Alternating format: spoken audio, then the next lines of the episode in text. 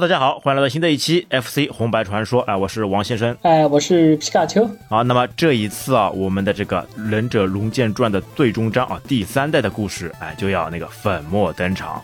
那第三代的这个故事呢，它其实是在那个一九九一年六月份的时候。推出的呃《忍者龙剑传》三代，它有一个副标题叫那个“黄泉的方舟”。哎，这部游戏对吧？哎，你总体上来觉得跟前两部这个区别，或者这一部作品的那个最大的特色是什么呢？它这一代的特色最主要的就是那个流畅吧。它这个第三代玩起来还是感觉比较飘的。可能有些人喜欢这种比较飘的感觉，但玩起来的话就会感觉更顺一点啊。第三代比较流畅吗？第三代打起来是比较飘的，有些人就喜欢这种感觉啊。对啊，我也是觉得，我就一直感觉打第三代的话呢，就感觉不太舒服，对吧？不像你第一代这种凛冽的这种风格，或者是第二代这个速度非常爽快的这个风格，第三代呢就感觉上这个整体速度啊有点被那个拖慢的这个感觉，不知道是为什么。特别是当你在跳起来在空中的时候，感觉有一些扭捏。哎，就不是很顺畅。那因为他那个他那个跳跃的动作是有改变的，他那个二代的跳跃动作是比较硬着的，但三代的话就有那种特别飘逸的感觉。我感觉是他借鉴了过多的这个赤影战士这个风格，对吧？可以翻墙那个走壁，对吧？这个直接钉在上面。哎，借鉴过来以后呢，他整体自己的那个自我风格好像是有一些改变了。是有一点的，它这个前两代都是没有那个，就是那种就是竖直的横杆可以上，只有三代才有这种地形。哎，对的呀，就直接钉在墙上，这个不就是赤影战士的那个翻版嘛？钉上去，然后往上一翻，哎，一个翻墙动作，然后呢再配上那个音效，这个哈的一声那个电子合成的那个音效，这些全部都是从赤影战士那边借鉴过来的呀。所以感觉有些人就是特别喜欢第三代那种那种风格嘛。哎，但是我记得我小的时候打第三代还是蛮多的，这个版本打起来还是非常开心的，因为那个时候国内卖的卡带。基本上都是第三代比较多，第二代比较少，但是也有卖。第一代是完全没有的。那我也觉得可能有另外一个原因嘛，就是因为那个第三代那个难度比较容易，对吧？人家说的第一代最难，然后第二代加了影分身以后呢适中，哦，第三代这个难度就是更加容易了。对，而且你第三代当中，它还多了一个那个秘籍啊，是可以选关的那个秘籍啊。有了这个秘籍以后，哎，整体的那个难度就感觉就就下降了呀。呃，其实它这个秘籍跟你那个闯关的话，其实那个意义不大。好多游戏都有那个条关秘籍，你上洛克人也有条关秘籍，你会觉得洛克人简单吗？哎，但是最起码来说的话，你死了以后，对吧？你可以不用从头开始。不，不是，他本来就不用从头开始的呀。你想呀，那你打的时候你累了，我我放弃了，就直接把卡带退出来了。下一次再去打的时候呢，就不用这个从头再开始。都要？重输入你的那个选关秘籍。然后重新开始，从相应的关卡那边再继续进行了。啊，不过它美版的话，美版是不一样的。哎，对的，在美版上面是没有这个秘籍的，只有日版才有。哎，所以也有很多人说，这个在那个美版上面，这个难度感觉是一个三部曲这个当中一个最难的了。美版那个难度就特别大了，它不仅那个怪所有的怪位置调整，而且怪物的那个造成伤害也都有调整。哎好像怪物的血量也会有所增长啊？没有，血量当然没有，所有的所有的怪都是打一刀就死了。哎，这就很奇怪的。哎，它为什么会有这样一些改变呢？对吧？有可能我。觉得是那个日版里面啊，那个加了那个选关密码以后呢，人家觉得特别方便了，哎，所以在那个美版上市的时候呢，他就把这个给砍掉了，而且把它难度呢就更加提升一个档次了。这我就不清楚，我记我记得我第一次那个玩到美版的时候是买的卡带，当时玩当时第一次玩的时候，我我以为我玩到的是盗版，后来我才知道原来那玩意是美版的。而且你还记得吧？那个选关的那几个组合，对吧？它很多 FC 的游戏嘛，它不是以这种二十六个字母来显示的，很多呢以这种游戏里面的这种图形图标。这个《忍者龙剑传三》里面，它是通过什么那个图形的那个组合呢？就是那个可以捡到的道具。对，几个那个道具，就四种，那个那个飞镖，然后瓶吃血的那个平。然后还有那个忍者的头像，还有一个忍术的忍字，哎，这四个图标的组合，对吧？标平头忍，那或者是什么那个平标忍头，哎，通过不断的这组合，因为它总共是七大关嘛，它就通过这个不断的这个组合，哎，形成了这个选关密码。我那个时候记这些东西还是比较麻烦的，哎，专门拿一张纸，对吧？你这个写没有用的，一定要画下来，把它这一个一个细小的这个区别全部都画下来，还是蛮有趣的了。嗯，我们当时就直接写下来的。我们那个时候还是那个把它画下来，不至于吧？你直接写一个。个命人评标、命评命标人评啊什么的，反正我们当时就这样直接用字写的嘛。哎呀，因为我们那个时候对吧？哎，你写那个那个忍者那个头像就直接写个头，然后到这个标呢，因为这个感觉这个标的那个字体嘛，这个字数嘛比较多，哎，直接画出来比较方便一点。我们那个那个时候做的最多的就是有一个就是那个试密码，我不知道王先生有没有试过？怎么你们就反反复去尝试嘛？用穷举法来反复去尝试这个密码嘛？就挨个试，看能试到第几关。哇，哎，结果你们试出来吧？全部都把它这个试出来了吗？啊，对，试出来，当然是试出来了。哇，真厉害！哎，那有没有什么这个隐藏的？有没有什么隐藏的这个啊？没有没有排列组合？他那个他那个组合就只有那七个，然后其他的就是你点开始的话是没有反应的，你必须密码正确才能进游戏。哦，原来是这样的啊！所以我感觉呢，就是在这个第三代上面，可能是那个脱库摩嘛，他们为了想更加多的吸引一些新的那个用户嘛，就故意呢把这个游戏那个速度呢给调慢了。那调慢以后呢，就更加容易上手了嘛，可能就可以更加多的吸引一些新手玩家来前来那个游玩了啦。但是对于我们之前一代两代打过的人哦，这个打习惯的人啊，就感觉原本这种行云流水的这种风格没有了以后啊，哎，一下子感觉有有点很难适应啊。对吧？特别是那种影分身，你在二代里面这么有用的影分身，哎，没有了以后，哎，在三代就感觉有有点怪了了。呃，三代没有影分身真的是太可惜了。影分身那么炫酷，为什么要取消？对不对？但是啊，有可能啊，它哎有一些地方把它变难了，但是有一些地方呢做了更加多的改进了。它现在可能是更加注重这个龙剑发的一个距离。它三代以后不是还增强了那个剑气嘛？你可以吃到一个剑气图标以后，把这个距离可以拉长。哎，它把这个那个龙剑的那个威力哦又继续提出来了。哎，轻冷术重龙剑。三代之后捡的那个剑气就特别就特别过分了，它那个攻击距离好长的。对，你像在一代的时候呢，它是一个隐藏元素。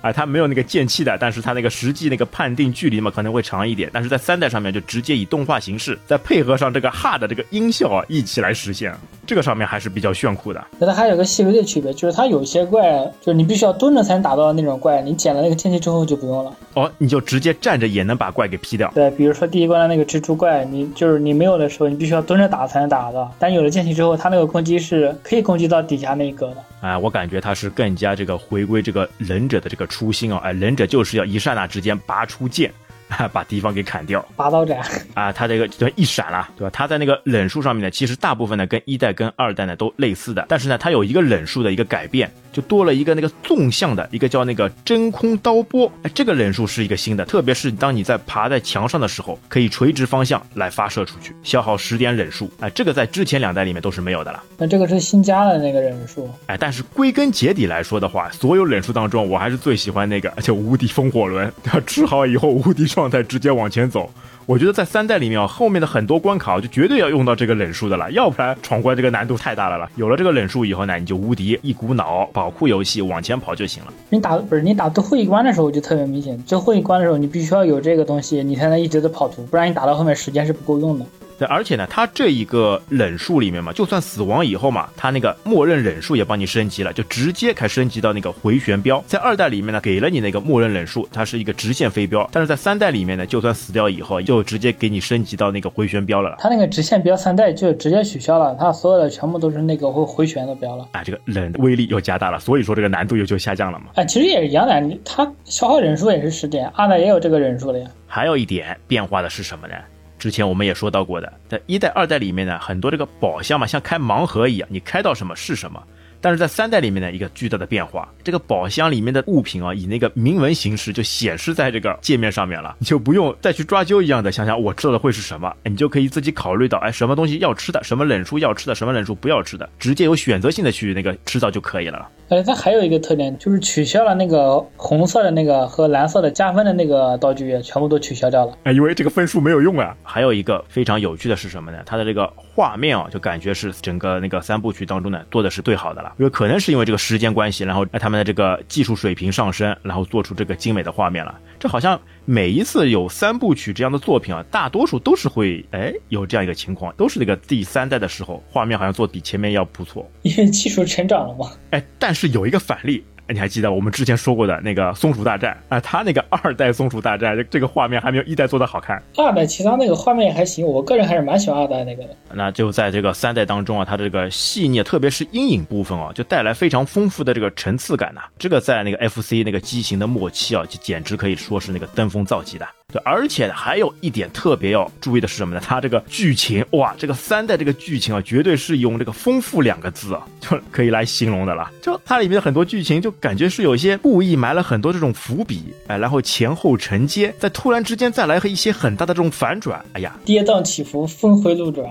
哎，对，就是这几个词。对，如果你真的是去静下心来，慢慢欣赏它里面这些文字描述的话，哎，你绝对能大大的感觉到这个《忍者龙剑传》带来的这个传奇啊，带来的这个经历啊，确实是不一样，就可以让你那个深陷其中啊，流连忘返啊。那接下来我们就来说一说这些剧情故事，哎，顺便我们再展开这个过关的这个技巧。哎，那在这个我们具体说到之前啊，还要再提一句。就我们之前也说到过嘛，这个三代这个故事呢，很可能是在那个二代故事之前。那当我们把整个故事线呢全部说好以后呢，到时候我们再来着重的大家总结一下，我们为什么会有这样的一些观点。哎，那么它这个游戏啊，就进去以后啊，哎，首先出来那个开头动画，这一次我觉得就非常压抑了。女主艾琳出现，她眺望着不远处的研究所，若有所思。突然，一名持刀的蓝衣忍者出现，女子仓皇而跑，蓝衣忍者紧跟其后。将其逼到了悬崖边上，而那名蓝衣忍者竟然就是龙。哼，怎么了？已经没有退路了，艾琳。龙，这是怎么回事？你已经没有退路了。知道研究所里所发生事情的人，没有一个能活着离开的。林不自觉地往后退了一步，脚下的岩石突然松动，艾琳掉下悬崖，落入大海。出现一名那个蓝衣忍者，但我一看我就认出来，那这不就是那个主角那个龙嘛？但是接下来的这个事情我就很奇怪了，他为什么这个主角龙哦会追着他的一个女友，把他逼到悬崖附近呢？哎，那个时候我真的是那个大跌眼镜，为什么会有这样一个桥段？我觉得肯定当中有什么故事。哎，你当时看到这样一个桥段，你会有一些什么样的心情啊？哎，你想，哎，这款到底是不是《忍者龙剑传》游戏啊？怎么这个正义的化身这个主角却把他自己心爱的女友给逼死了呢？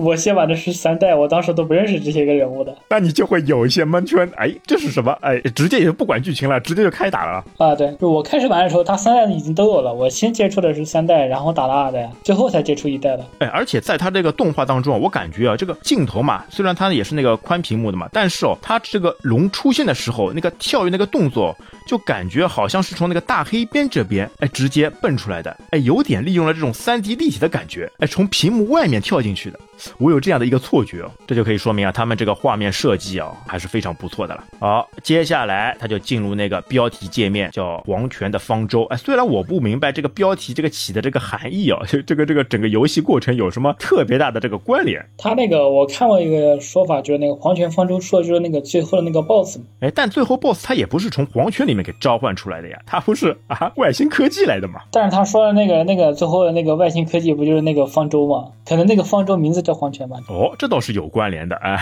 一艘飞船就是那个方舟。那接下来他就进入了那个每一关的这个标题。这一次呢，那个龙又回来了。第一代的时候呢是奔跑的动作，然后第二代呢是那个艾琳，然后第三代呢又变成龙了，而且呢它是那个直接持剑的那个龙啊，样子还是蛮酷炫的。然后第一张那个标题呢就是挑战。紧接着，场景出现了另一位戴着头套的蓝衣忍者，和龙长得一模一样。本台消息：艾琳路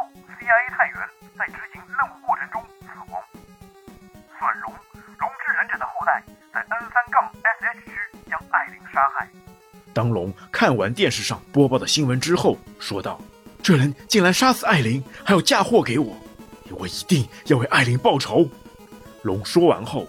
就准备进入艾琳失踪前所调查的那间研究所，而且为什么说他这个画面做得更加精致呢？因为在研究所里面，它感觉像这个《哎生化危机》里面这种场景一样的。就很多这种异形生物啊，或者是这个生化人啊，都是装在一些这个什么瓶子里面啊，然后瓶子啊、罐子啊之类的啊，对啊，这个场景这个背景上面啊，细节丰富度啊，确实是有一说一的，非常不错的。而且进去看它那个很多这很多那个背景，它是有那个有动画的，它是会动的。这个对机型的这个压力啊，确实是非常大的了。但他们这个托库莫公司确实在这样一个游戏卡带当中，把这一幕幕全部都还原出来了。它这个里面有个秘籍，但我没有试出来过，我不知道你有没有知道，就在那个游戏当中嘛，同时。按下那个方向上跟 Start 键可以把血量给加满。我有试过，我但是我没试出来，我不知道这条秘籍到底是不是真的。有的有的，以前卡带有过这个有过这个秘籍的，但是后来的卡带就没有了。哎呦，那可能是正版当中哎，确实是有这个秘籍的。那有了这个秘籍以后，这个难度确实是哎，这个打起来就比较方便了，对，又能续关，又能有那个密码，再加上这个秘籍，哎，不得了。比我大点的就属于我哥哥他们那个，他们那时候玩是那个时候是有秘籍的，然后后来我再买卡带的时候再去试就没有了。那同样呢，在那个第一关这个研究所里面嘛，前期还都是让你适应的这个步骤啊，还是比较方便的。第一关里面你有记得什么这种非常印象深刻的这种怪吧？第一关的话，基本上没有什么特别的怪。第一关的话，就是完全的是熟悉操作，一把大的刀直接剪了之后上去砍他们就行了。第一关的怪都很简单。啊，大的刀也是吃到那个物品嘛，就一把剑的那个图标吃好以后，你就开始有剑气了，对吧？但是你死亡以后什么的，那个剑气就会消失的。而且他那个第一关是一开场就给你了，开场就是在那个在一个横杆上面就有了。对，而且它这一关当中呢，还有很多这种横向的，就是让你去熟悉，哎，怎么钉在天花板上的这个新的这个操作。而且三代当中呢，还有在你爬墙当中，你就不用再反复就反跳墙壁了，你就直接爬到最上沿，直接就可以跳上去了。这个是在之前两代当中也一直被玩家诟病的，它在第三代当中也把这个问题给解决了。爬墙技术越来越好了。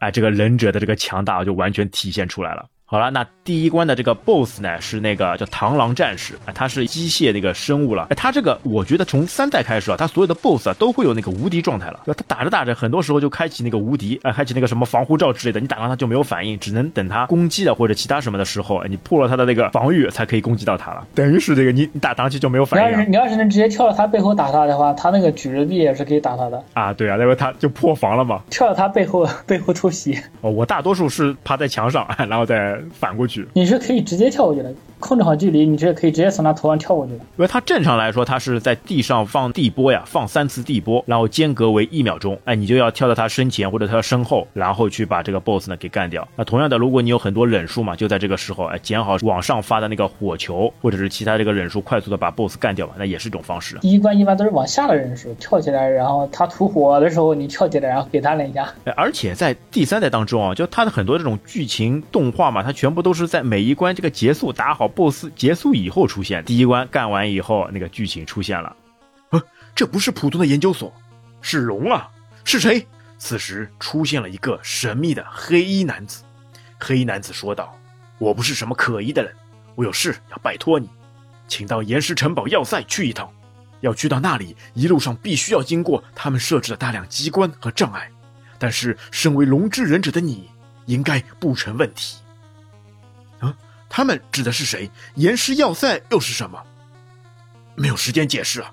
如果你到了那里，就会知道关于艾琳的事。请赶快，龙！哎，这一次呢，又出来一个男人。哎呦，我感觉这个是不是又是第二代那个军方的那个罗伯特？哎，同样的这个角色呢？那龙嘛肯定就答应了。那答应以后呢，这个场景一转，就到了那个第二章。第二章呢叫那个敌。哎，第二章当中，哎，又来了那个环境因素又来了。之前第二代当中，它的环境因素全部是这天气原因了。那第三代它开始搞这个地形原因了。第二章它就是那个沙石地，沙地蛮有趣的。你跑到那个流沙里面，等于自己会慢慢被陷进去。哎，这个我感觉也很讨厌的。我之前啊还不知道是什么，我就站在上面，我就看着它慢慢的下去，慢慢的下去，没过头顶以后，哎呀，突然之间发现自己死掉了了。陷进去会死啊的，然后你往下掉，可以那个按跳，然后再跳上来。哎，对你正常来说呢，你就跳一下，它陷进去要跳下来。但是呢，这个沙地完全没过你的头以后，大概再等个零点五秒，如果你还不跳的话，那你就判定为死亡了，就直接挂掉了，在沙地里面流沙里面死掉。它那个它有那种丧尸怪，然后会从那个屏幕右边直接跳上来，从天上跳下来，然后你在流沙里面行动还不方便。它好像第三代的这个一些小兵、杂兵什么的，好像都是一些新的这个模型，哎，不再引用前两代的这些东西了。啊，对，前两代那个什么机枪兵啊之类的都没有了。好了，第一个场景打完以后呢，开始进入那个熔岩通道。那这一次的那个环境因素呢，又变成了那个火球跟那个岩浆，哎，火球会爆开，啊，一个大火球变成四个小火球，然后来攻击。特别是当你跳一些那个台阶的时候，哎，突然之间一个火球冒出来，碰到你以后，那你就变成那个僵直。虽然说第三代当中的这个僵直呢变得很短。基本上来说呢，不会影响到你的这个正常跳跃，但是呢，有的时候跳的不巧，还是会被它就直接撞到这个悬崖下面去了，又死掉一条命。在后面一个场景当中，哎，等于是岩浆从地底下嘛，一点点往上升，哎，你要在这个岩浆到达你之前呢，就反复的一直往上跳，逃离这个岩浆的追杀了。跳得慢了被岩浆淹了，然后就就一条命就没有了。哎，它是它这个场景是有一个 bug 的，不知道王先生有没有试出来过？哎，怎么样的 bug？就是你直接在开始的界面，然后反跳，然后跳到左边的左边的第一个平台上面，然后是可以卡进墙里面的。哦，哎，那卡进墙里面，然后呢？但岩浆不是还是一样会升上来的吗？但你在墙里面爬就不会被怪打了呀，你就直接一直往上爬在就可以了。墙里面爬，哦，哎呀，这个比较高深的了。而且它还有一个最大的特点，就是它那个岩浆到最后面不是会有一个那个涨嘛？就是涨到最后是右边有一个出口，然后上面是一排尖刺嘛。哎，卡在墙里面是是可以跳到那个尖刺上面的。啊，当你跳到那个位置之后，然后那个岩浆会停止住的。啊，然后最关最关键的来了，当你再从那个尖刺上面跳下来的时候，然后你往下落的时候，那个岩浆也会往回跟着你一起往回落。哦哟，这个违反物理现象了。然后就是你把岩浆卡下去之后，然后它那个岩浆就不会长了，就是这个就这个场景之内你就可以到处乱跑了。然后只要你时间不到的话，你就不会死。哦，这是一个很好的技巧啊，比较好玩的。哎，之后有感兴趣的这个听友可以去试试看。而且它这一关里面的一些物品哦，也是非常丰富的了。那而且有的时候呢，你要非常赶时间，因为它分左边跟右边了，你要 非常快速，左边吃好，然后再到右边，趁那个岩浆没有侵蚀到你的时候，赶紧全部都吃掉。一些冷术啊，一些这个刀剑啊，一些那个加命的，全部都吃好。进入那个右侧平台以后呢，进入那个 BOSS。这一关的 BOSS 呢是那个火焰机械啊、叫那个 Night Driver。他原本呢是一名那个指挥官，有着那个金属飞行外壳。它那个虫子的攻击方式就只有一个那个，然后它会一个蓄力，然后向下打出来，跟你的那个地火差不多一样的攻击方式。只要躲开之后，然后等它飞下来的时候，上去刀砍它就好了。对，不是还有两个平台嘛？你也可以占据这个地形优势，哎，在平台上下穿，然后有几个那个点它是打不到你的，你就躲在那个点上面，然后等它下来以后，挥刀劈它或者放冷术攻塔。你跳上平台上砍他也行，但是要注意别被碰到，碰到 BOSS 的话也会掉血。哎，那当你把这个 BOSS 打完以后呢，那个剧情又出现了。当战斗结束后，背后的大屏幕出现了一个人的影像。哈哈哈好久不见，龙。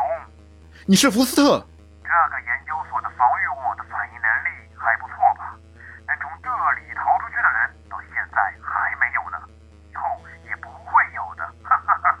艾琳，到过这里吧？你竟然叫艾琳？哼，我不知道，我只知道报告中说艾琳是被你追杀掉落悬崖而死的。你自己好好的回忆一下吧。不久之后我们还会见面的，你就会祈祷你能活到那个时候吧。再会了，龙。福斯特，我一定会把真相揭露出来的，你就等着吧。哦，那个一代当中的，哎，我们之前说的他留的那个扣，那个福斯塔，哎，他又出现了，而且是在那个大屏幕当当中出现，就感觉像这个视频通话一样，就好大一个屏幕。我那个时候为什么感觉它是屏幕呢？因为我我能看得到这个屏幕当中嘛，有一条横线、横波线一直滚动的，哎，感觉应该是这个电视它信号接收不好所引起的这个雪花状。那接下来场景又一转，来到了那个第三章那个噩梦。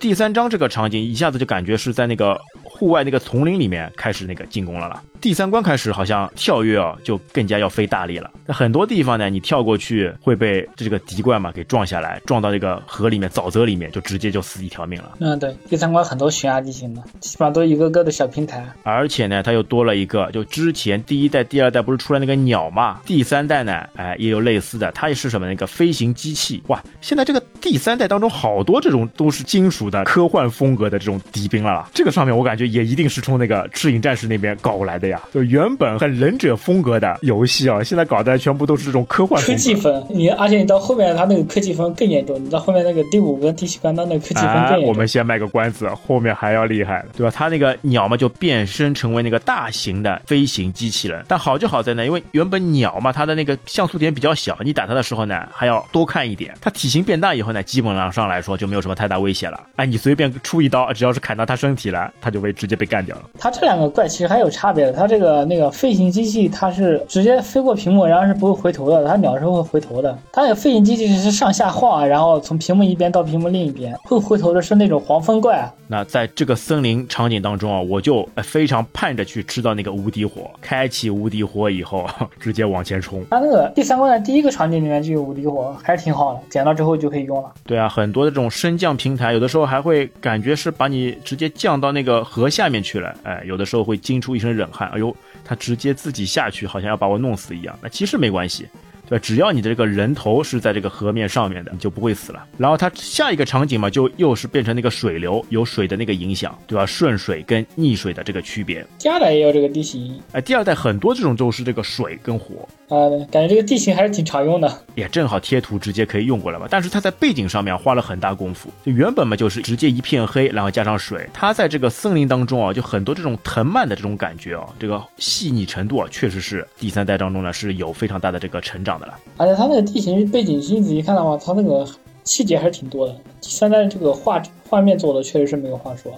作为这个最后一代这个产品嘛，这个诚意还是要有的呀。好了，进入 BOSS 呢，那个 BOSS 呢，就是我们的这个老相好，在前几代当中反复出现的那个真假石像鬼。那这次呢，也变成了那个机械石像鬼。它其实呢，那个名字呢是叫那个 Great Kogan，是那个仿生蜥蜴人啊、这次呢，它这个石像鬼呢没有什么 bug 了，但是呢，你有这个护身火嘛，就不用怕。刚开始出场的时候，它那个右边那个是真的，而且它有个特点就是它会跳一下，就是你一开场的话就先下来到地面，然后等它跳起来之后，直接跑了它的背后，趁他跳起来的时候从他下面过去，直接跑到他的背后，然后用刀砍他，有无敌火开无敌火，这样的话，就趁着它跳起来以后，你跑过去了，对啊？我一般都这样打，趁他跳起来，然后直接跑到他背后，然后开无敌火砍他。哎，无敌火起到防御作用，然后用你手里的那个剑，哎，去砍它。无敌火可以免疫 BOSS 那个飞镖攻击，只要你不碰到它的话，你就可以一直砍它，还挺特别好用的。我觉得这个 BOSS 也是整个忍龙系列里面最大的呃一个特点了，哎，每一代当中都会有这个真假石像鬼，三代里面都有。但是我感觉每一代打他这个方式也是出奇的一致啊，大多数就是有无敌火的开好无敌火，哎，防御住他的攻击，然后去把他干掉。好，那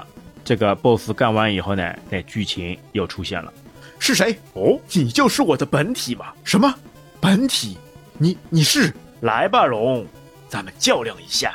原来是你杀死了艾琳，又把杀人的罪名嫁祸给我的。哈哈，就算是我，你又能怎么样？不可饶恕！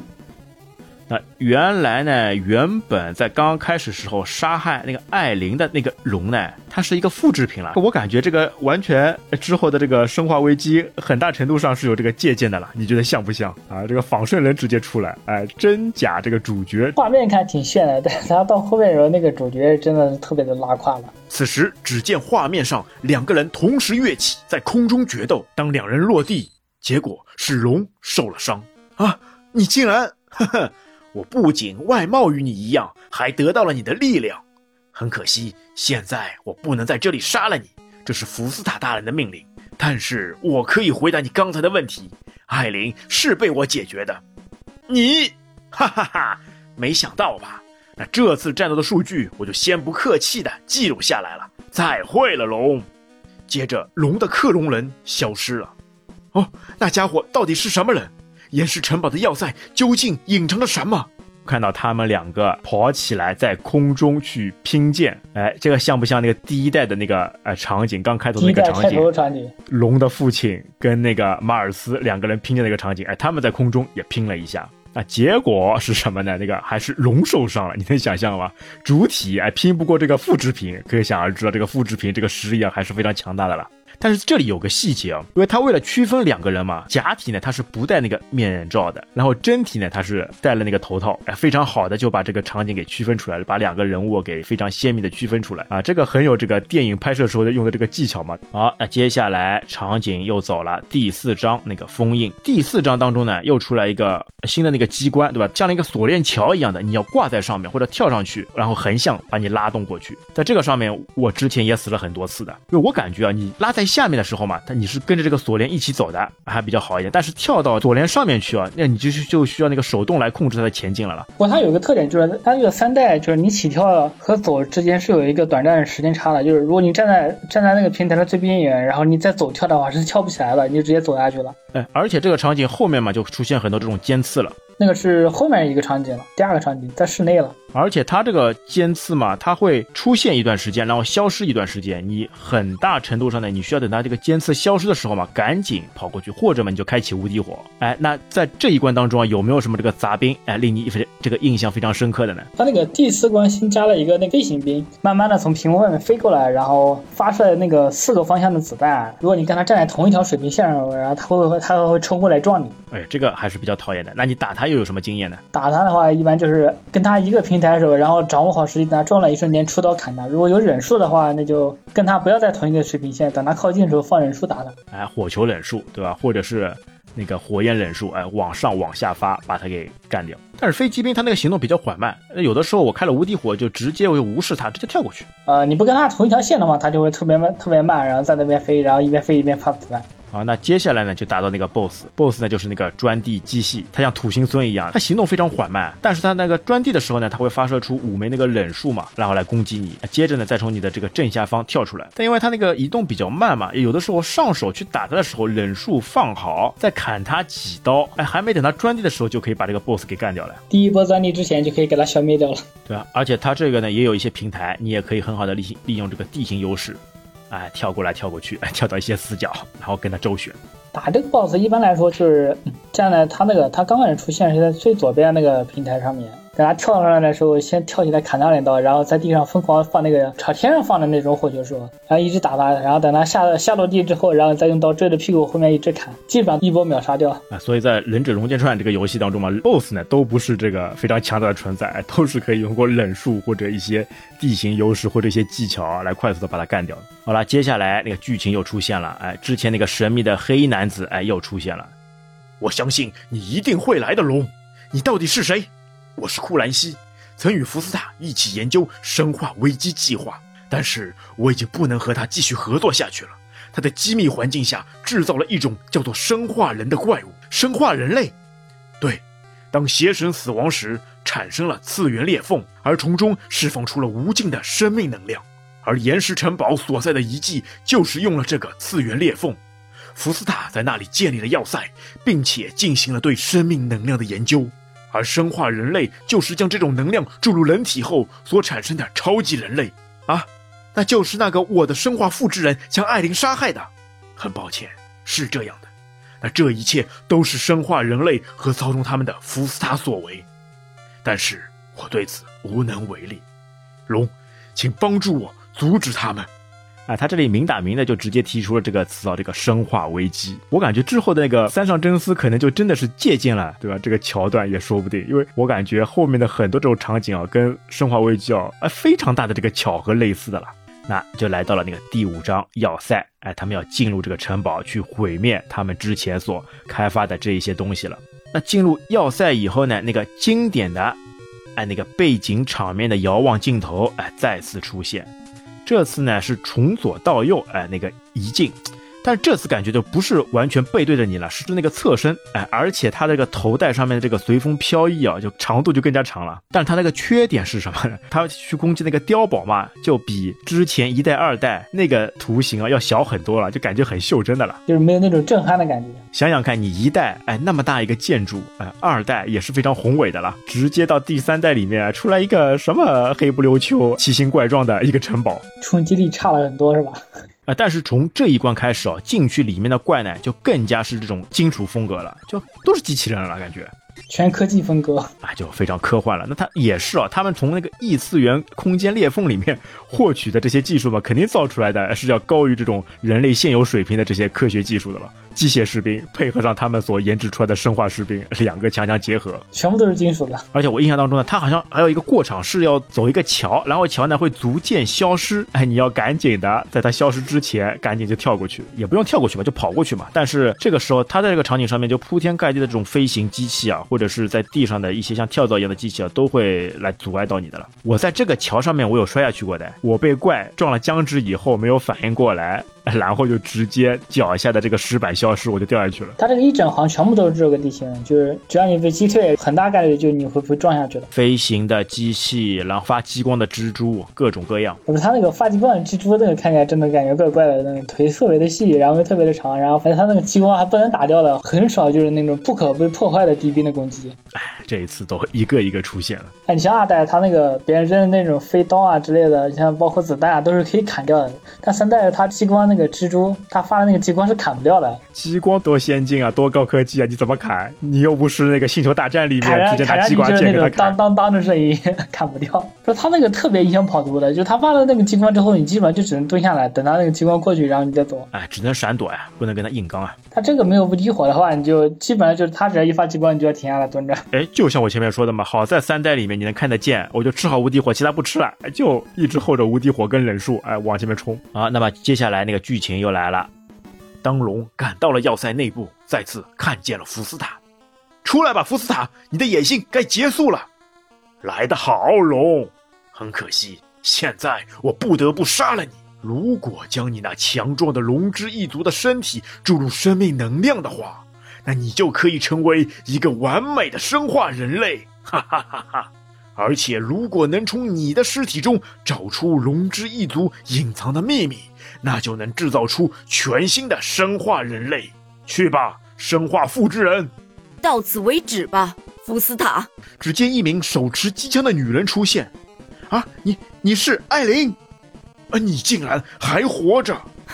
你以为那么简单就能把我杀死吗？关于你的计划，我已经和军方一起调查清楚了。你不要再做无谓的抵抗了。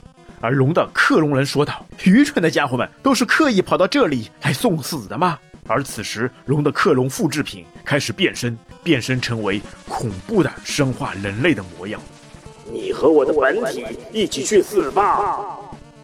只见艾琳对着生化人开了数枪，但是生化人毫发无损。呵呵呵，子弹对我没用的。你退下，艾琳，看我的吧！而且感觉这个艾琳啊，她在这个剧情当中啊提的这一句，对吧？她与那个军方一起合作，终于查清了这个福斯特的底细。哎，这里其实可以细细的研究一下，对吧？哎，你想第一代的时候，血鬼王不是把他父亲绑架以后，把他那个一尊石像拿走以后嘛？为什么会出现在这个女主的手上，然后由女主交给这个龙的呢？哎，我觉得就很奇怪的，就感觉是什么呢？就有可能啊，就之前啊，这个福斯塔嘛，已经跟这个血鬼王呢有一些关联了，私下里暗地已经交易了。血鬼王把他的父亲哎绑架以后，然后故意把这个雕像通过福斯塔的手给到这个龙，引诱这个龙一点一点落入他们的圈套。有可能啊，这个艾琳在那个时候呢就已经是个无间道了，哎，他已经知道了那个福斯特的这些计划，所以呢，他就哎潜伏在他们那个组织里面。所以他不是到最后的时候，他不是直接就叛变那个福斯塔，哎，这个可能都是有关联的。哎，整个这个剧情啊，现在你细思极恐的把它串联起来来看啊，可能都是有一些那个细微的这个影响的了。哎，感觉他们很有这种漫威这个电影风格的嘛。哎，很多这个细节都把控的都比较好。对，而且你在第二代当中出现那个罗伯特，他不就是军方的人嘛？哎，所以很可能就是在三代艾琳跟这个军方合作以后，就识别出了已经叛离那个 CIA 的那个福斯特。对，福斯特可能在第一代的时候就已经那个叛离 CIA 了，他说自己是 CIA。其实已经不是，因为他已经是跟那个邪鬼王一起合作去做一些肮脏交易的了。感觉这个福斯塔啊，他在这个 CIA 里面的这个角色，很像漫威里面这个九头蛇的这个味道呀！啊，潜入敌方内部，啊，然后发展自己的势力，那就可以看得出来，他们这些编剧，特别是这个吉泽秀雄啊，他不是很喜欢电影嘛？他可能那个时候漫威的这一些漫画里面啊，哎，借鉴了很多桥段了。好，接下来我们来说这个 BOSS，这个复制人变身以后呢？我感觉是什么呢？他不变身还能跟龙哎打打，他怎么变身以后就不行了啦？就这个 boss 这个战斗力就非常差了啦，变身以后就很容易被龙就干掉了。变身以后变成了一个憨憨，变成一个傻大头，哎，只会跳，做一些体操姿势，做一个什么三百六十度头下脚上的这样一些体操造势。就很奇怪的。我第一次打这关的时候，我就给他打死了。这 boss 真的感觉特别弱，比第四关 boss 还要弱。第四关那个 boss 我刚开始第一次打还没有过，但这个这个 boss 我第一次打的时候就过了。对啊，他就几个固定的点，反复跳来跳去，然后发一些飞镖，没有什么特别大的难度呀。基本上就是翻一下，然后丢一个飞镖，然后翻一下，然后给一个三个那个三个小火球，然后再翻一下给一个飞镖。看来啊，这些哎跟那个生化危机一样的，你变身以后啊反而就不行了啊，还不如不要变身，还能跟主角拼拼，差不多有机会把主角给干掉。他不变身时候跟主角拼多了，把主角还拼伤了，对不对？对啊，问题就在这里呀！哎，不作死就不会死，老早的你把主角干掉就没事了嘛！哎，偏要拖到后面，偏要去变身，哎，变成一个冤大头，直接非常容易的被主角给干死。典型的傻白哥。好啊，这个把 BOSS 干完以后呢，那个龙哎去追着那个福斯特了，要把福斯特给干掉的时候呢，突然之间呢，就整个房间就突然震动起来了。到此为止吧，福斯特。啊！房间突然震动起来，怎么回事？这时库兰西出现，哈哈哈哈哈！库兰西，辛苦了，龙，还有你，艾琳。嗯，你想背叛我吗，库兰西？哼，随你怎么说。这个城堡我是不会交给任何人的。你为了夺回遗迹而利用我们吧？哈哈哈哈！正是如此，多谢你了，龙。而此时，房间震动的更加猛烈起来，就要与你们分别了。连接生命能源的亚空间之门已经打开了，我要去亚空间了。生命能量马上就是我的了，连同这座遗迹的秘密一起。哈哈哈！再会了，各位。而当库兰西说完，他的身体扭曲了起来，被传送进了亚空间。而此时，福斯塔也随着库兰西跑去。等一下，库兰西！啊啊啊！只见福斯塔的身体却被亚空间撕成了碎片。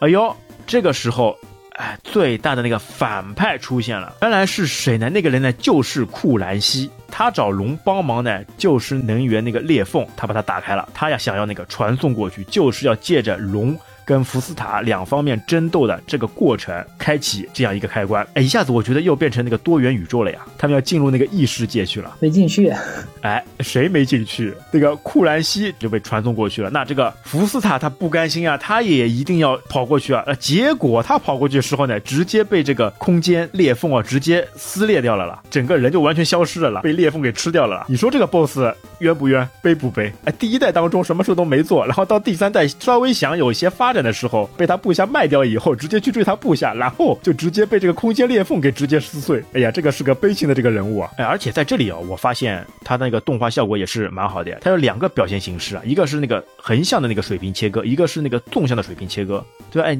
裂缝打开的时候呢，它是横向的，哎，感觉就是被传送走的。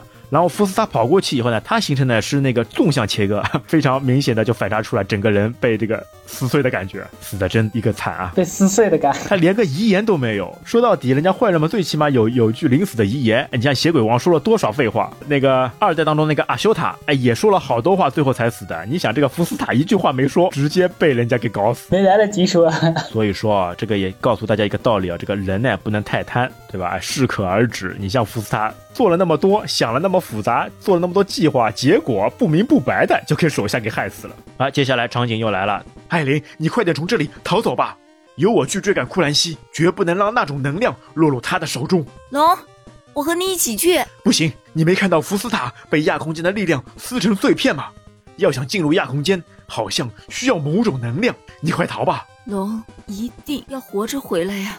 那龙被传进去以后呢，出现那个第六章重生。那它这个场景里面呢，来到了那个异世界的那个空间了，就很多这种水晶场景，环境因素是那种冰的感觉了，就起步跟那个停止，哎，都会受到一些那个阻力跟刹车的影响了。在这一关当中呢，还是要多运用那个跳跃，哎，来过关了。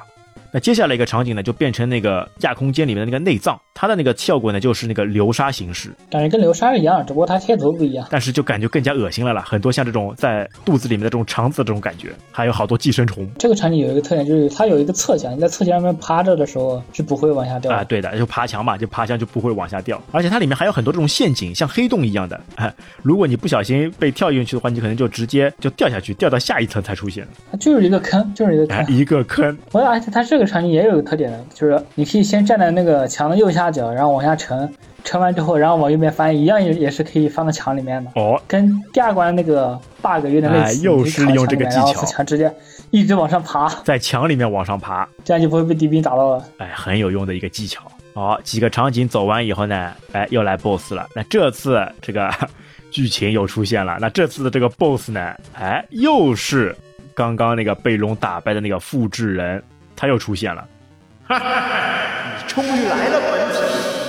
啊，又是你，生化复制人！你居然还没死！我曾一度被你打倒，但是我从这里能量当中又获得了新的能量，我已经重生为全新的生命体。看，我这个完美的身体！而所谓完美的身体，其实更像一个巨大的爬行怪兽。我要证明给你看，我要比你更有资格。存活在这个世界当中，杀了你！那就快点过来吧，我是不会输给你的。但他这次跟那个 BOSS 打的那个场景呢，就是在这个内脏当中。呃，而且它呢，你一定要不停的反复跳，你不跳的话呢，你就会被陷进去。它这个反派变成一个龙虾，感觉还是挺怪异的。哦，你做的这个词太贴切了，哎，我原本以为不知道变成什么，你一说，哎，对，确实是这样，变成一个龙虾人，身体很长，哎，朝你冲过来。他是先吐一个球，然后一边冲，然后一头撞墙上，这上面就会往下面落，感觉好像是落石，然后会砸到你就会掉血。落下来的应该是一些那个寄生虫，然后反复循环嘛，冲过来落下来。我觉得打它最好的方式就是跳到它背后去砍刀，现在墙上趴着，然后等他转过来的时候直接跳到他后面就，他会自己往墙上撞的。哎，但是啊，在这一关当中啊。他不是有流沙会陷下去的吗？我有一个很悲的一个游戏经历，就是什么呢？我把 BOSS 给干掉了，干掉 BOSS 不是爆炸了吗？从流从流沙里面掉下去之后，你需要重新打是吧？我也试过。对啊，它爆炸不是有时间吗？我原本以为 BOSS 干掉了，我什么都不操作了，就等它过场景就好了。没想到它慢慢往下陷，慢慢往下陷，结果这个 BOSS 还没有完全消失的时候，头已经没过这个流沙了，直接判定为我死掉，这个 BOSS 活着，又要重新打，气不气人？明明是我已经把 BOSS 给干掉了，结果没有算好这个时间。这个我也是试过的，为什么？还会有这种情况，对不对？不是都死了吗？为什么为什么要需要重新打？打完之后还需要趴在墙上趴着的？这个要注意啊！你打完以后还是要趴在墙上，不要站在地上。站在地上可能还会死的，还会是你。好了，接下来那个剧情又出现了，龙穿过了亚空间，来到了遗迹内部。哈哈哈哈哈！你果然来了，龙。库兰西，而此时库兰西的身体已经发生了明显变化。你竟然能潜入到这个亚空间来，真是值得赞赏。可是你来晚了一步。为了能让这个遗迹觉醒，我已经将生命能量弄到手了。你还不知道这个遗迹真正的样子。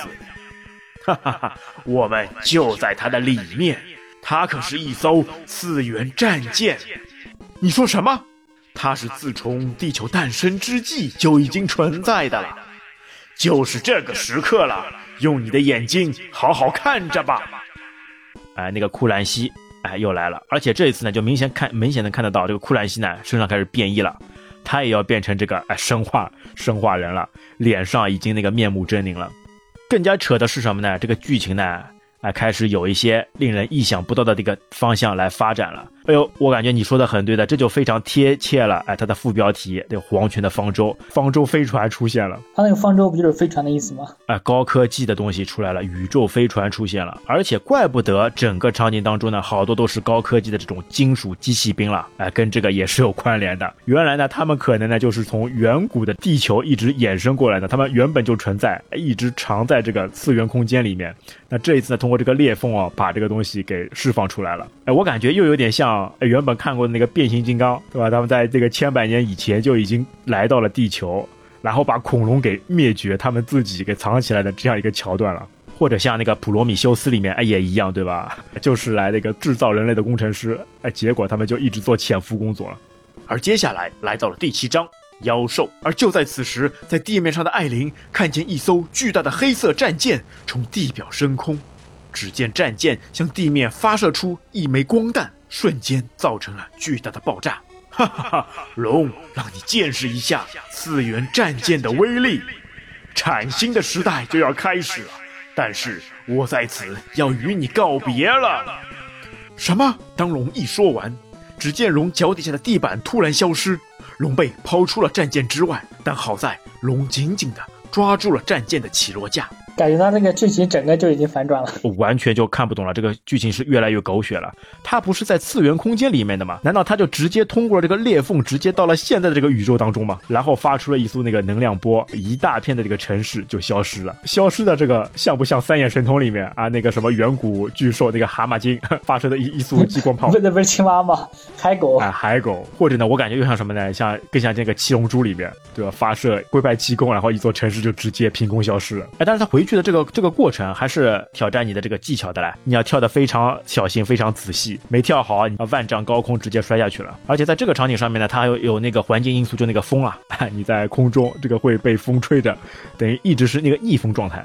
毕竟你是在高空嘛，对不对？飞船往前走，肯定会有强烈的风，然后从你正面吹吹过来的。哎，但好在这一关呢，还有一些无敌火，你吃好它以后，你保存好，一路往前冲。那它是这关唯一的一个无敌火，第七关只有这一个无敌火，一定要把握住哎，这个唯一的无敌火。而且你死亡之后，它不是它并不是从这个场景继续续关的，就是说你丢了之后，然后你这一关都不可能再有了。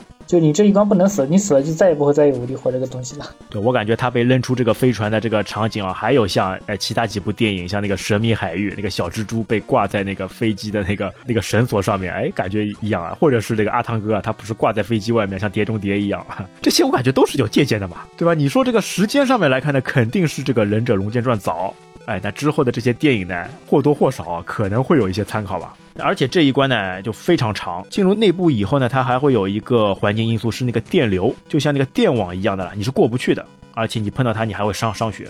两个索道车和一个一些电网，那地方还是挺要命的。所以说没有这个无敌火，我真不敢想象啊，这一关要跳起来是多么的艰难啊！我在那个地方死过很多次，就那个电网，我感觉他这个模型做的特别不合理。你想想，这个剧情就已经够狗血了了，还有什么能不合理的了，对吧？直接从一个打古代的忍者游戏变身为一个跟外星人打架的这样一个场景。然后呢，那个次元间的那个后半段又多了非常多的那个尖刺哦，一大段一大段全部都是尖刺啊！它之前的尖刺基本上都是从地里面长出来的，但是。这一关尖刺，它很多都是从那个墙上冒出来的，上下左右四个方向都会有，真的是难。好了，你当你好不容易啊，全部场景跑满，来到了那个最终那个 BOSS 前面，那个场景又出现了。这个时候呢，那个库兰西已经变成一个怪物了。哈哈哈哈！竟然能到达这里，了不起啊，龙！你在哪里，库兰西？哈哈哈哈哈哈！只见一个褐色的强健身躯出现在龙的面前。啊，你就是？对，就是我。看呐，为了得到这个强大的超生命的身躯，我现在已经变身了。听好了，龙，我想把这个地球从人类的手中拯救出来。在这个地球上的人类软弱、卑贱、好战，你不认为这样的人类应该被通通毁灭掉吗？龙，做我的伙伴吧。像你这样被选中的理想人类，才是有资格乘坐这艘战舰的。然后，我们在地球上重新繁衍新的人类，创造属于我们的崭新历史。呵呵，谢谢你对我讲了这么多，但是你的这些话使我更加愤怒了。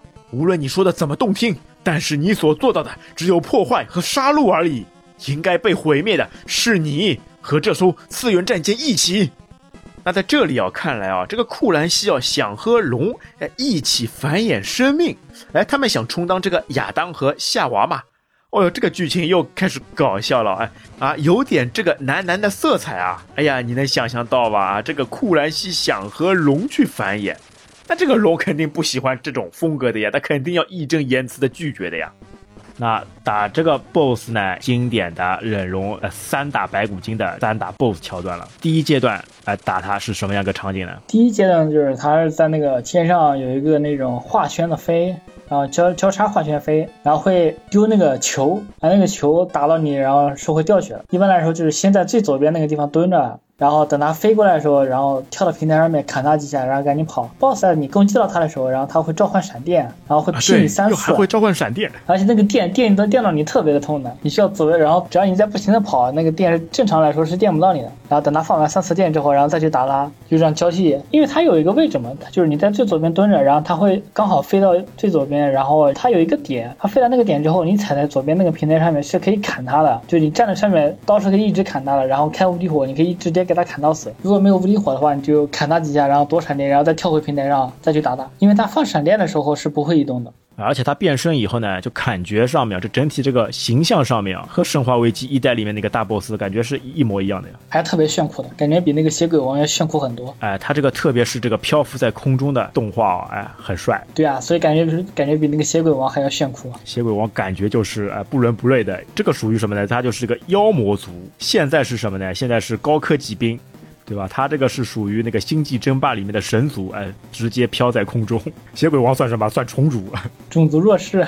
好，那个 BOSS 第一个干完以后，第二趴出现了，但是第二趴呢，他就直接变形了。这一次呢，就直接感觉到这个档次上面就掉下去了，就变成那个像虫子一样的东西了。刚刚说他比较帅气的，一下子就变得那个面目狰狞、非常丑陋的，像一个人被反手绑在墙上的感觉。他是致敬那个耶稣基督嘛，直接被钉子钉在那个十字架上的一个感觉。第二个场景就是打他那个头嘛，然后他那个两只手会从地上吸能量团，啊那个然后那个能量团会往下飘，然后飘到地上之后会炸成一个大圈。他手是不动的，而且他头也是不动的。他可能是那个没有变身好，变了一半啊，急呵拉呵的就出来跟主角战斗了。要不然他变成完成完整体的话，应该更加厉害了。那一边吸能量一边在天上飞是吧？但他那个被像这个钉在这个墙上这个感觉，有可能是什么呢？他正在跟那个异形飞船嘛，正在那个融为一体，他正在吸取这个飞船的能量，哎，来给他作为他的这个坚强的后盾。但没想到呢，这个龙哎武艺非常高超，还没等他吸完以后，就把他给干掉了。那 BOSS 攻击方式挺单一的，就只有这一种：先跑到右边平台上砍他，然后等他放完第一个波，再跑到左边平台上来砍他，然后交替就行了。他那个所有的攻击都是可以躲开的。那当这个第二个 BOSS 被干掉以后呢？那紧接着第三个 BOSS 又出现了。那第三个 BOSS 呢，是一架那个巨大的那个攻击型机器人。哎呦，哎，这个机器人一下子，哎，电影我又想到了那个环太平洋了呀。哎，直接人形操控的这个机器人直接出来跟。我们的龙来战斗，而且又像什么呢？又像那个《阿凡达》里面，哎，那个直接控制的那个机器人。它这一次发射很多那个小型那个冲击波，还有什么反射激光，也是非常讨厌的。但这个机器人打起来好像哎，并不是特别的困难了，特别的简单。你往往的体型越巨大的这个 BOSS，结果打起来就更加方便。它只是形状看起来特别唬人，看着很威严、很厉害，各种先进武器、各种先进激光，其实打起来非常方便。它那个刚开始是有一个防护罩，呃，老生常谈的一个问题就是，如果你用无敌火。开无敌火去撞防护罩，跟前面那个二代是一样的，可以直接把那个防护罩用无敌火给它转炸的，然后去打那个核心。它那个核心是一个那个红色的珠。哎，几个步骤嘛，防护罩打打掉，打到那个红色的猪。如果没有无敌火的话，你就用一刀一刀去砍。它的攻击方式，下面一个炮筒，然后会打出一个月牙形的东西，然后和上面一个会打出一个斜的激光，然后那个激光碰到地会一个会有一个反射。一阶段就只有这两个攻击方式，然后等它的那个防护罩被打掉之后，就会进入二阶段。然后上面两个手臂那个炮筒里面会打出那种快速的那种短的激光，然后连成一条线。你只要躲在那个两两条线的中间，然后去砍它的那个核心就好了。不过二阶段有一个 bug，就是你把它防护罩打破之后，然后你跑到屏幕的最左边，然后你可以用跳刀的方式，然后在那个 boss 飞到右边的时候，它会被打到。我也不知道是什么原理，但反正就是可以被打到。我很多这个场景会的呀，因为它跟左边跟右边可能就是通的啦，对吧？你朝着左边开，你右边就会被干掉。呃，你像那个超级马里奥里面不是也一样的吗？你从左边走，在右边就会出现，它是那个横轴卷轴嘛，对吧？你左边滚完以后，就直接从右边滚出来了。啊，当整场战斗全部都结束以后，而随着库兰西再次被打倒，龙被传到了战舰外面，而巨大的战舰失去了控制，朝着要塞的方向掉落下来，引发了大爆炸，而岩石要塞在爆炸的冲击下坍塌了，而龙和艾琳。站在远处的山崖上，眺望着这一切，这就是库兰西和福斯塔野心的下场。为什么人总是抱有野心，即使被伤害、被打倒，也不愿放弃欲望呢？人类的欲望是无止境的，但是这个地球、这个世界，还有这个世界上存在的万物，却不是属于某个人的，而人类却总是为了各种的欲望相互争斗，直至毁灭，实在是非常愚蠢的呀。能和你再次相遇，我真的是万分感谢上天给我的这次机会，这才是我长久以来一直埋藏在心底里的唯一愿望。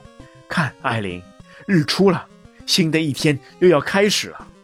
他们哎说了一些非常有含义、非常有理想抱负的话，我感觉一下子把这个电影场景直接给升华起来了呀。既让你玩了游戏，又告诉你很多这个做人的道理，告诉这个愚蠢的人类不要被贪婪所过分充斥，不要为了各种欲望而相互斗争，要不然最终毁灭的哎就还是自己了。基本上上来说，很少能在游戏上面哎看到有这么深层次的这种内涵哦，这直接格局被提升上去的。毕竟别人是电影游戏嘛，对不对？前面已经有这么多无厘头的这个剧情，非常大的反转，包括非常狗血的剧情，那最后呢，一定要把这个情景给升华一下。那所以最后太阳又慢慢升起，又是那个新一天的那个开始，那个光明啊。总将会再一次那个照亮大地。好了，那至此《忍者龙剑传》呢，我们全部跟大家那个解说完毕了。那当中呢，有很多的这种我们自己游玩当中的一些经验、一些感悟，那也包括呢，欣赏了整个这一些剧情所带来的非常画面感的这种冲击了。我们之前说过，为什么说那个三代会在那个二代之前？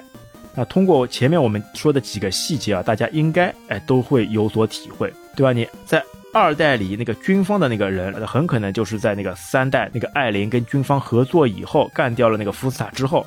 他们那个合作呢就更加紧密了，所以在三代当中呢就出现了那个军方的人物那个罗伯特。那二代那个时间线嘛，正好是发生在那个血鬼王死后的一年当中。那三代的故事呢，就正好是在这一年当中所发展出来的。而且你一代跟三代呢有非常强的关联，一代里面抛下的各种坑啊，都在那个三代里面有非常好的。这个填坑，这个福斯塔最终不得好死，哎，自己的野心、自己的计划，哎，最终就直接被自己的手下给坑害死了。而且呢，你在二代里面呢，又为了那个龙剑嘛，为了救那个艾琳嘛，就已经消失了。那在三代里面呢，应该是不会出现了。但是在三代里面呢，还是有这把龙剑，那就说明什么呢？要么就是龙剑有多把，哎，遗落在世界各地，可以反复的去拿到；要么就是这个三代这个时间点呢，就是发生在那个二代之前了。那还有一个关键点，就是在最后的地方，对吧？太阳，你一代跟三代都是太阳升起，只有二代是太阳下降。你日出代表有崭新的开始，那太阳下降。说明什么呢？说明这个整个这个故事的结束，画上了一个完美的句号了。哎，整个这个关联性哦，就在我们看来哦，哎，应该就是这样差不离了，对吧？如果你有什么其他意见呢，也欢迎也给我们留言，我们一起来讨论。哎，那么最后我们的问题出现了，哎，整个《忍者龙剑传》三部曲当中，你感觉带给你最大的这种游戏快感，还是这种剧情欣赏的体验，又或者是其他什么因素嘛？我个人比较喜欢的就是那种音乐和它那个手感，对，还有音乐，还有 BGM。三代的 BGM 呢也是非常棒，跟二代啊，我觉得是不相上下。对它那个曲风，你听了就会有感觉，跟那个游戏的节奏特别的快，哎，都是相得益彰。到时候我们也会全程再把音效铺好。对你一代的时候呢，先烈之龙；二代跟三代啊，这个步步都是经典，步步都是精彩。反正通过整个它的一个忍容的这个世界观啊，我感觉呢，告诉你很多好像这种人生的道理，正义终将会战胜邪恶。但是呢，有的时候呢，这人心的这个欲望啊，你也要控制好，不要太贪婪，往往很多事情呢就得不偿失。哎，但我发现有个情况，哎，好像这些对吧？你九十年代的这些 FC 游戏啊，很多都是喜欢搞三部曲，往往就没有第四部。哎，你有发现吗？哎，什么这个双截龙，哎，忍者神龟，包括这个忍者龙剑传，都是三部就戛然而止，它就没有后续了了。对吧？你说这个《忍者龙剑传》嘛，因为后面他那个吉泽秀雄哎跟那个 托库摩闹掰了，哎离走了，那有可能。那其他几部也会有这种情况，是不是那个时候就流行就搞三部曲了？挺有趣的。六部的我们也有啊，六部的我们有洛克人。呃，但是洛克人就特别的，洛克人他是有六部，感觉哎卡表还是有一些良心的啊，因为他们那个时候是每年出一部呀。只有当中有一年它是中断了，因为那一年它是跟迪士尼合作出了那个唐老鸭俱乐部呀啊！但是其他游戏哦，感觉都是这个三部曲。你还有什么其他印象吗？还有这个其他游戏还有这个三部曲的吧？或者之后听友看看还有什么其他这种三部曲的吧？呃，好像就没有了。比较大的 IP 好像也就只只是这个。好，那最后啊，我们要来说一下啊为什么我们这个三部曲呢要以三集的形式，而且通过这样一个配音的方式来呈现给到大家呢？那主要是因为啊，这个托库摩这个剧场的这个电影动画特效做的呢实在太好了，而且我们当时打的时候呢，因为这个日文或者英文的关系啊，很多时候呢这个剧情啊就就直接按 start 键呢跳过去了，很少会有去欣赏这么美轮美奂的这个剧情的了。那所以呢，也趁着这次机会啊，我们特意把这个剧情呢着重拿出来，哎，通过这个有声的方式啊，跟大家一起来回顾一下，怀念一下。那希望通过这样一个方式啊，给大家呢在儿童时期啊所遗漏的这个精彩的这个剧情场景呢有一些弥补。那所以呢，我们花了这个大量的时间来仔仔细细的阐述了哎这个《忍者龙剑传》三部曲当中的剧情也好，流程也好。那当然啊，最后啊，希望大家哎能够喜欢，好吧？那《忍者龙剑传》就到这边，那期待下一次哎其他新的节目与你会面。感谢大家收听，拜拜，拜拜。